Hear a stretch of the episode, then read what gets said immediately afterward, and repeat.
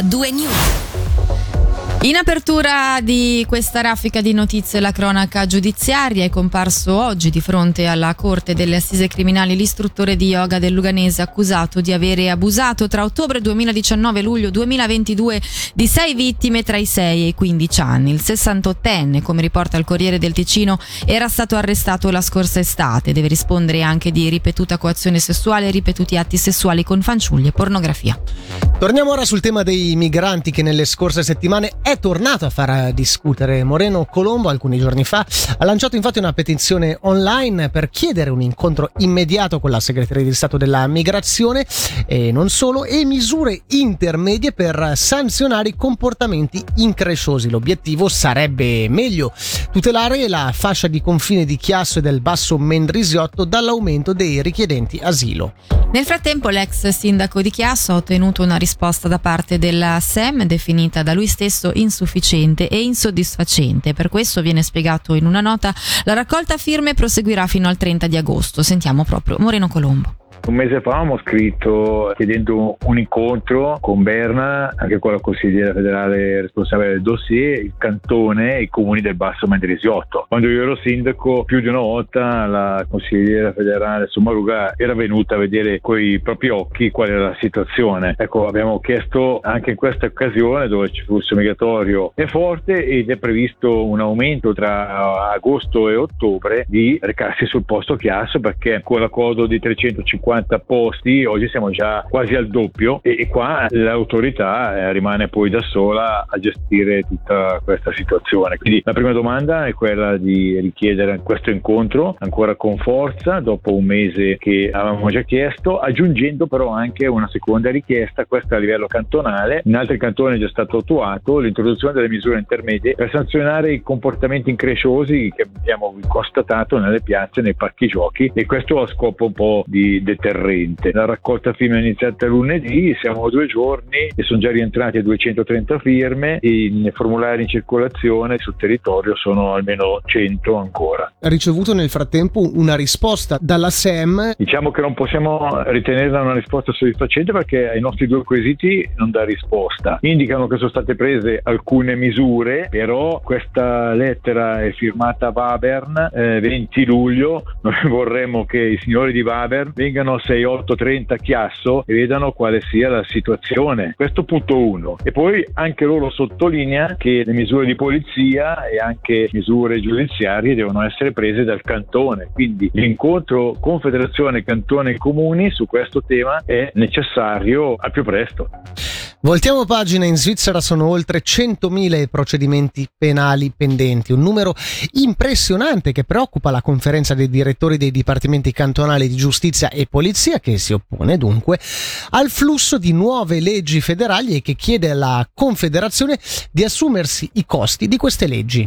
La situazione ora vedrebbe i cantoni quasi impossibilitati ad applicare in tempi ragionevoli la legislazione del Parlamento federale nell'eseguire procedure penali. Abbiamo cercato con il direttore direttore del Dipartimento Istituzioni Norman Gobbi quali soluzioni si potrebbero applicare. Se pensiamo al fatto che la Confederazione non partecipa finanziariamente alla copertura dei procedimenti penali perché sono appunto di autorità e sovranità cantonale, dall'altra parte è importante capire che dobbiamo creare anche le premesse per una reale applicazione del, del diritto penale e questo chiede cosa? Beh, chiede da un lato chiarezza, rispettivamente non perché c'è una moda che, come potrebbero essere adesso in questi tempi i rave party che sono molto sulle nostre cronache cantonali, il fatto di dover introdurre una norma di carattere penale a livello federale che crea comunque degli oneri, mentre sono prettamente misure di carattere di ordine pubblico. E questo credo che sia l'aspetto più importante, il fatto di avere procedure agevolate, rispettivamente agili nel rispondere a dei fenomeni che se troppo strutturati evidentemente creano anche costi molto più importanti, ma anche tempi più lunghi nell'ambito del perseguimento. L'importante credo che quando c'è un fenomeno da contrastare debba essere fatto non tanto con norme penali ma anche con informazione rispettivamente chiare reazioni come ben chiesto ancora recentemente ai comuni patriziati pensando per esempio ai reparti che dall'Italia si sono trasferiti da noi in Ticino. Ci spostiamo ora nel grigione italiano. Nuovo arresto per la truffa del falso nipote a San Vittore. Si tratta del secondo fermo in pochi giorni. A comunicarlo la polizia cantonale Retica che informa che il denaro e i gioielli consegnati sono stati sequestrati.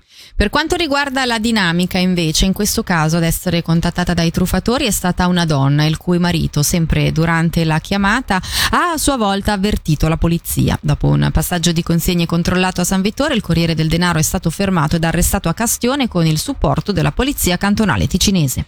Veniamo ora alla crescita dei fallimenti aziendali in Ticino, crescita che si attesta in linea con la media nazionale al 19%. Il dato svizzero nel primo semestre del 2023 segna un aumento del 22% delle ditte che hanno dovuto chiudere per insolvenza per un totale di 2.800 unità. Il Ticino è nella media, come dicevamo, con un incremento di poco inferiore al 20%, mentre i grigioni segnano un calo del 18%. Ad essere colpiti sono in particolare i settori della costruzione, dei servizi del commercio, della ristorazione e il settore alberghiero. Cambiamo tema, durante l'anno del centenario della nascita di Plinio Martini, il DEX, attraverso l'Ufficio dell'Analisi e del Patrimonio Culturale Digitale, pubblicherà online il settimo fascicolo della serie Territori di Parole. La pubblicazione verrà presentata al pubblico in una colazione letteraria, letteraria il 3 agosto alle 9 alla Biblioteca Cantonale di Locarno. La serie che mira alla riscoperta del patrimonio culturale regionale soffermandosi su un distretto alla volta è giunta al fascicolo incentrato sul distretto della Valle Maggia presentata attraverso gli occhi degli autori locali tra cui spicca appunto Plinio Martini. Eh, noi pensiamo che il punto principale fosse quello di iniziare un percorso di mediazione dei materiali che abbiamo a disposizione. Abbiamo 2300 e passa citazioni nella nostra mappa consultabili online, però le citazioni da sole se sono decontestualizzate non sono molto facili da poter eh, comprendere, utilizzare o valorizzare, quindi questo è un primo esempio, un primo modello di mediazione che può essere letto da, da qualsiasi lettore. Serie terminerà presumibilmente il prossimo anno con gli ultimi distretti che sono ancora da, da concludere. Ecco. Ci si sta già lavorando su questi nuovi fascicoli? Sono già in termini, cioè in fase di scrittura? Ehm, sono alcuni sono già in fase di scrittura e ce n'è ancora l'ultimo che è quello che riguarda um, il grigione italiano che è ancora in fase di ideazione. Terminati tutti i fascicoli, la serie si arresterà o si penserà magari di aggiornare o ampliare la, la serie? No, una volta terminati, terminata la scrittura dei singoli fascicoli, la serie dei fascicoli territori di parole terminerà propria, il proprio sviluppo. Non, non, escludo che si possano poi immaginare altri applicativi, ma non in, queste, in questi termini.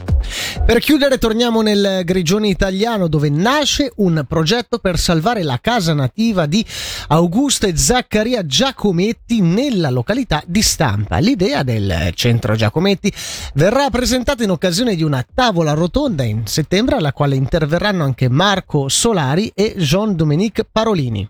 E dopo questa rassegna di notizie regionali diamo spazio alla musica di Radio Ticino, Achille Lauro Rose Villen con